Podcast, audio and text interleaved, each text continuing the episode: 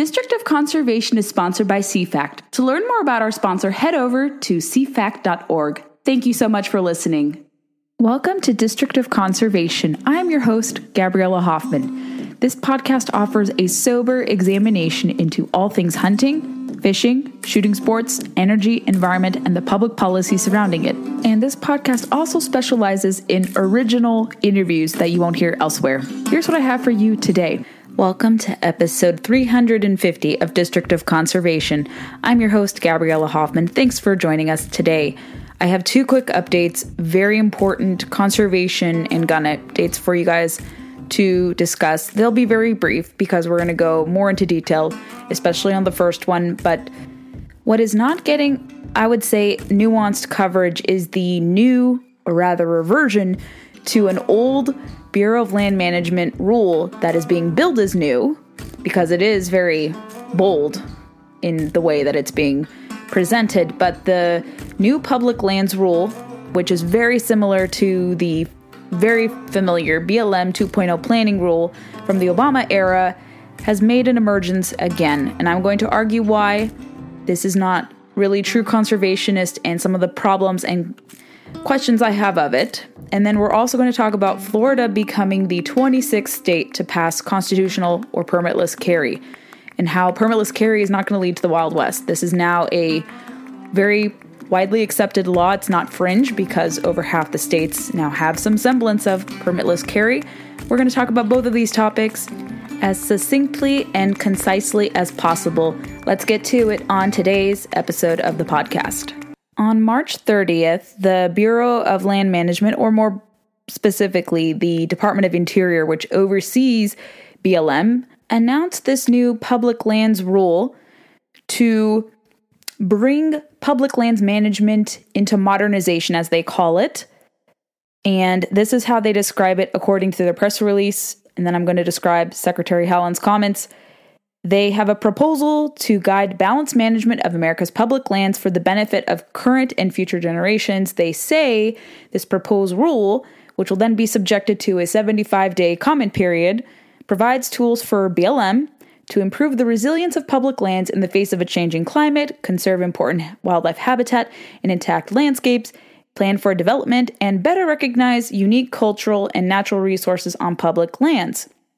They continue the proposed rule directly responds to the growing need to better manage public lands, waters, and wildlife in the face of devastating wildfires, historic droughts, and severe storms that communities are experiencing across the West, as well as to deepen BLM's collaborative work with community states and tribes to support responsible development of critical minerals, energy, and other resources, which they don't want to do domestically. Ironically enough, they have said no to domestic projects all across the board. But let me continue. The proposal is consistent with strategies used by other state and federal management agencies to ensure the federal government has tools and direction to identify areas in need of restoration or conservation, as well as the ability to encourage investments in public lands to help balance the impacts of development. It will increase access to outdoor recreation by putting conservation on equal footing with other uses consistent with BLM's multiple use and sustained yield mission. I'm going to break down why this rule isn't going to do that very shortly. But here is Secretary Haaland's comment on this. As the nation continues to face unprecedented drought, increasing wildfires, and the declining health of our landscapes, our public lands are under growing pressure. It is our responsibility to use the best tools available to restore wildlife habitat, plan for smart development, and conserve the most important places for the benefit of the generations to come. As we welcome millions of visitors to hunt, fish, and recreate on our public lands each year, which they're also undermining, it is now time to improve the health and management of special places. The new proposed rule would build on the historic investments in public lands, waters, and clean energy deployment provided by President Biden's Infrastructure Law and Inflation Reduction Act, which is a climate bill, not an inflation reducing bill, by directing land managers to identify and prioritize lands and waters through the land management process that require habitat restoration work, such as removing invasive species or restoring stream banks, da da da da da. And they mentioned that climate and biodiversity are going to be at the forefront for consideration. And they essentially want to tweak, or rather, prioritize a conservation lease. And they call a conservation lease a time limited lease of public land that allows interested organizations to conduct specific restoration or mitigation activities and would generate revenue for the American taxpayer. They claim this tool has the potential to expand opportunities to accelerate restoration of big game migration corridors or establish carbon markets. Ugh for example, and directly responds to comments from state and industry partners on the need for a reliable path on public lands by which to pursue compensatory mitigation to facilitate development projects. But as I mentioned, climate and biodiversity are at the forefront of this. Now comes in my criticisms uh, after I discuss why the Federal Public Lands Management Act already covers for conservation as a consideration for multiple use. You read the law as it's interpreted, and it states that it has to factor in conservation. It's already a given. And when you are obtaining permits for leases, whether it's for grazing or mining or the so called other extractive activities, you have to also keep conservation in mind. You can't utilize every single thing and destroy it. You also have to balance out proactive use with conservation of you know different areas and also as a footnote as I've talked about before, this is relating to 30 by 30, all of the other top down approaches. But the United States, in terms of our public lands, we have 640 million federally managed public land acres, which is wonderful. I don't believe in eroding that. This administration, however, is being dishonest with how many lands are already closed off to multiple uses. You go to the US Geological Service, that number, conveniently left out of discussion, amounts to 41% or 40.6% to be exact of lands, public lands already federally managed of those 640 million already closed off to multiple uses for conservation purposes. Here is what the FLPMA's definition of conservation is. In addition to a combination of balanced and diverse resource uses that take into account long term needs of future generations for renewable and non renewable resources, including but not limited to recreation, timber, minerals, watershed, wildlife, and fish, and natural, scenic, scientific, and historical values, and harmonious and coordinated management of the various resources without permanent impairment of the productivity of the land and quality of the environment, with consideration being given to the relative values of the resource and not necessarily to combination of uses that will give the greatest economic return or the greatest unit output. When Reuters was assessing what to make of this, they had said that responsible development that'll come from what to me strikes as BLM 2.0 planning, which I'll discuss what that is in a bit. They claim that responsible development of public lands, this is laughable. For instance, a solar project on public lands could compensate for the loss of wildlife habitat by restoring habitat in another area. Leases could also be used in terms of these conservation leases they're touting to restore migration corridors for big game or to generate tradable offsets for carbon markets by preserving forests. My contention with these two so called proposals as conservation leases, it's laughable to even consider a large scale solar project on productive lands as anything remotely conservationist because you're having to destroy high quality habitat because farmland has to be around very productive habit or rather um, high quality habitat if you are familiar with that as you should be and it'll degrade the quality of land when you put solar panels on productive lands to low quality habitat because you're having to use deforestation to clear the forest to make way for these solar panels. And also, if you don't know, carbon offsets are horrible, scammy, grifting things to say that you are virtue signaling, doing your best to offset your footprint, but has no measurable impact on making the environment better. What is conservationist about that? Nothing. And if that is to become the norm, this prioritization of these really invasive, environmentally destructive projects that are touted as clean energy, touted as conservation. This leads me very worried about what they're doing to multiple use. And the emphasis on prioritizing climate and biodiversity, these are nice buzzwords. Again, I don't think anyone wants to imperil biodiversity, but the solar project will actually imperil biodiversity, believe it or not. Same with wind, onshore and offshore. That's what they don't tell you about the trade offs with that. But I looked at this language, and to me, it strikes as something very alarming coming from kind of the seminal guiding document from 2020, the Aspen Institute, which calls for moving away from multiple use to a public use model, which is a very deceptively worded, very nice sounding but very dangerous alternative called public use, which doesn't really give people, the public, multiple uses. And I'm going to read for you from the Aspen Institute from their paper called Public Lands We the People. Uh, it essentially called for policymakers to reimagine the management of public lands to deliver climate benefits. It argued that the Interior and Agriculture Secretaries redesigned federal public land management to, pres- to prioritize climate change as a central component of the missions of their various management agencies. And it urged a hasty transition to public use management of federal lands to create a system that addresses the twin crises of climate change and biodiversity loss. So these two buzzwords are evidenced in this Aspen Institute paper, which is calling for moving away from multiple use. And they're touting this plan, which is very reminiscent to BLM 2.0, as multiple use. So that leads me to believe this is not a multiple multiple use plan. This is a public use plan. And if you need more context behind public use, what that means, how that differs from multiple use, I've included everything in the show notes. Notice that those buzzwords are found in both the press release and the Aspen Institute document calling for a reimagining of multiple use as we know it to a public use model.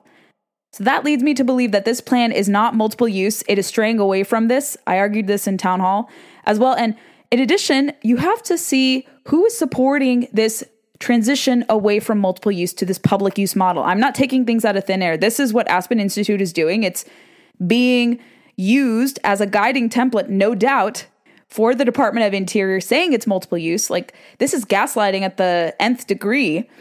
And the groups that are backing this, they're not conservationist for the most part. I have some one group that I really like is unfortunately backing this. I you know, I don't fault them for doing this. I understand they don't want to step on anyone's toes, but I disagree with um, one group that I really like in who is doing this. But for the most part, most of the groups who support this are very anti-hunting, anti-fishing, and very preservationist in their thinking.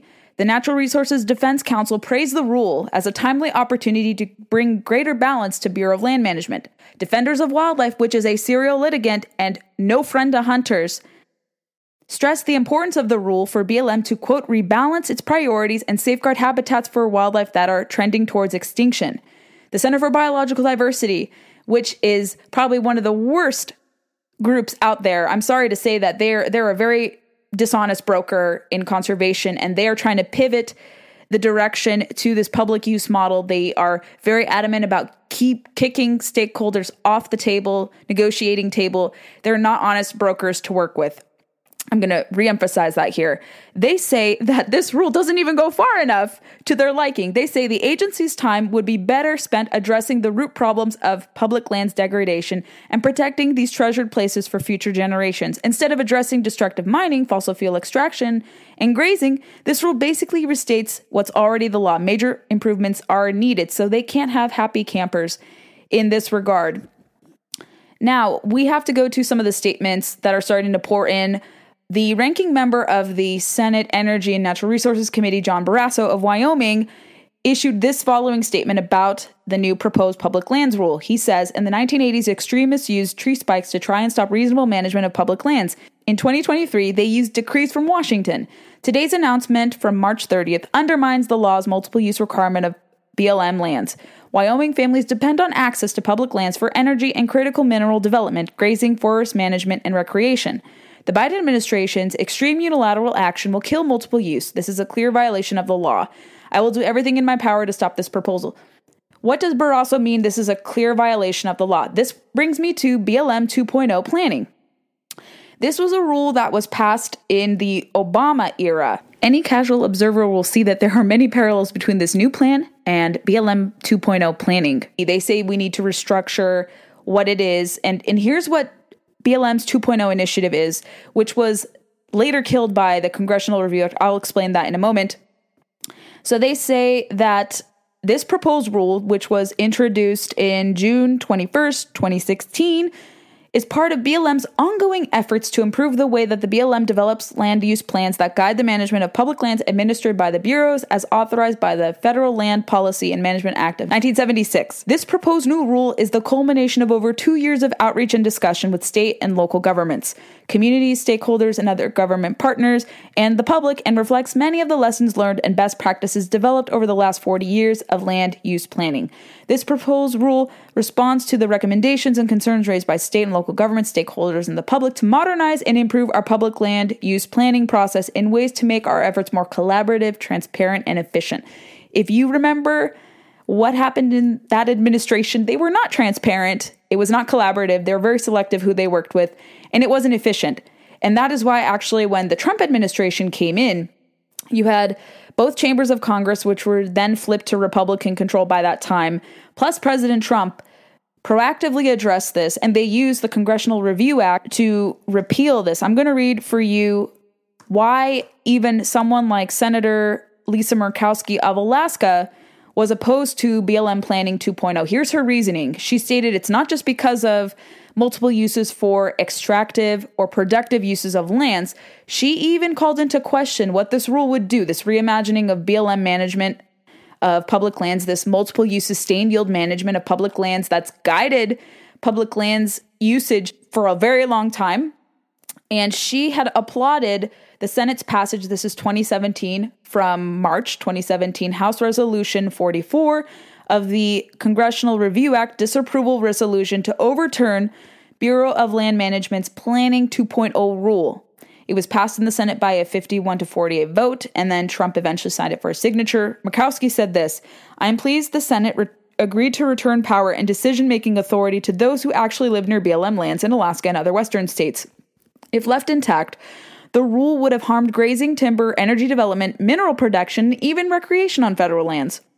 Once the president signs the resolution, Western stakeholders will no longer be relegated to the sidelines and once again be able to ensure that decisions are being made locally, not thousands of miles away at BLM headquarters. And Murkowski sponsored the Senate version of the disapproval resolution, and many more had joined in on the House side as well. And she had spoke about the necessity of nullifying Planning 2.0 rule, which it was, it was nullified, and working with the new administration to identify genuine improvements to BLM's planning process. She said at the time, Our best option is to overturn Planning 2.0 rule while we have the ability to do so under the Congressional Review Act and hold BLM accountable to the law and its multiple use mission. If we can do that here today, then we can work with our new Secretary of Interior, then Secretary Zinke, to make genuine improvements to the process. The Biden administration is relitigating past flawed rules, reintroducing them as something new, and because of the CRA being invoked, the agency technically it would broach on illegality cannot recreate the same rule that was defeated by this revocation that came in 2017. So they're going to be in legal trouble if they pursue this actually, even though they plan to put a 70 day comment period out there. And we're going to speak to someone who worked in the Trump administration who handled this issue in particular, this ensuring of BLM 2.0 being phased out very soon, early next week on the podcast. Be on the lookout for that and please share it when it comes out. I appreciate it. The Sunshine State has become the 26th state in the Union to adopt constitutional carry. Earlier this afternoon, or rather late morning, Florida Governor Ron DeSantis backed by supermajorities, pro gun supermajorities in the Florida legislature, fulfilled his promise that he made last year at the heels of his reelection campaign to pass constitutional carry were he to be reelected. And obviously, he was reelected to very solid margins 20 some odd percent, close to that in that ballpark. And now Florida is the 26th state to pass permitless carry or constitutional carry out there. Now, this puts critics of constitutional carry, especially gun control advocates, in a bind. They have often said this is a very fringe policy. How dare states enact this? It'll lead to the Wild West. It ensures that criminals are going to have access to guns. But if you read the various different constitutional carry bills that have come out there, even though it does create a permitless carry regime, it doesn't abolish a permit system whatsoever. And they also have stipulations that those who are prohibited possessors, those who cannot own guns legally, or those who are have criminal violations on their record who are typically barred from owning guns, they can't participate in permitless carry. That's what they often miss when discussing these pieces of legislation. And when I discussed constitutional carry for Florida. I think a few weeks back or at the tail end of last year, I mentioned how Florida's bill included that stipulation as well that it's not just willy nilly, anyone can do it, criminals included. No, you have to be able to prove that you don't have a criminal record, and that's how they judge that you can do that. So it's not the Wild West. You have to be 21 years or older to be able to participate in this. And it doesn't change who is eligible to obtain a carry permit.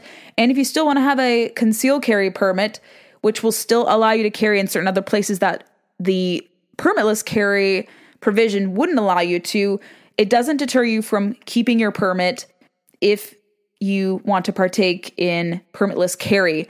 I think people still maintain permit carry even in these new permitless carry states because like i said you can carry in certain places sub, certain public buildings that you wouldn't be able to carry under permitless carry. There are some restrictions that come with doing that.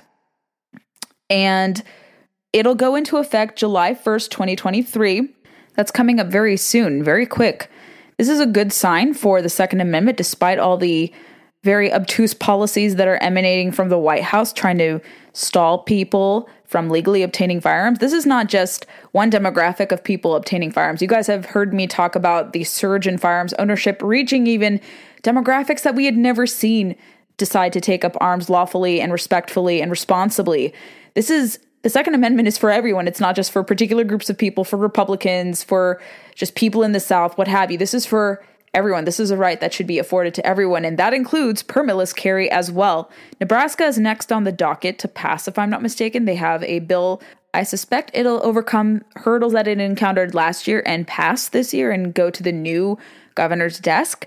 We shall see what happens. We'll keep tabs on that. But this is a great update for Second Amendment lovers everywhere. Kudos to Governor DeSantis for signing it into law. Let's hope more do. Thanks for listening to today's episode. Make sure you're connected to us on social media Facebook, Instagram, and Twitter. And also on your preferred player, we recommend Apple Podcasts, where you can leave us reviews if you really like the content. Share the podcast with friends who may be interested in learning more about what's trending in conservation and the related industries that entangle with it and sometimes work against it as well. Thanks for listening to the show and stay tuned for the next episode.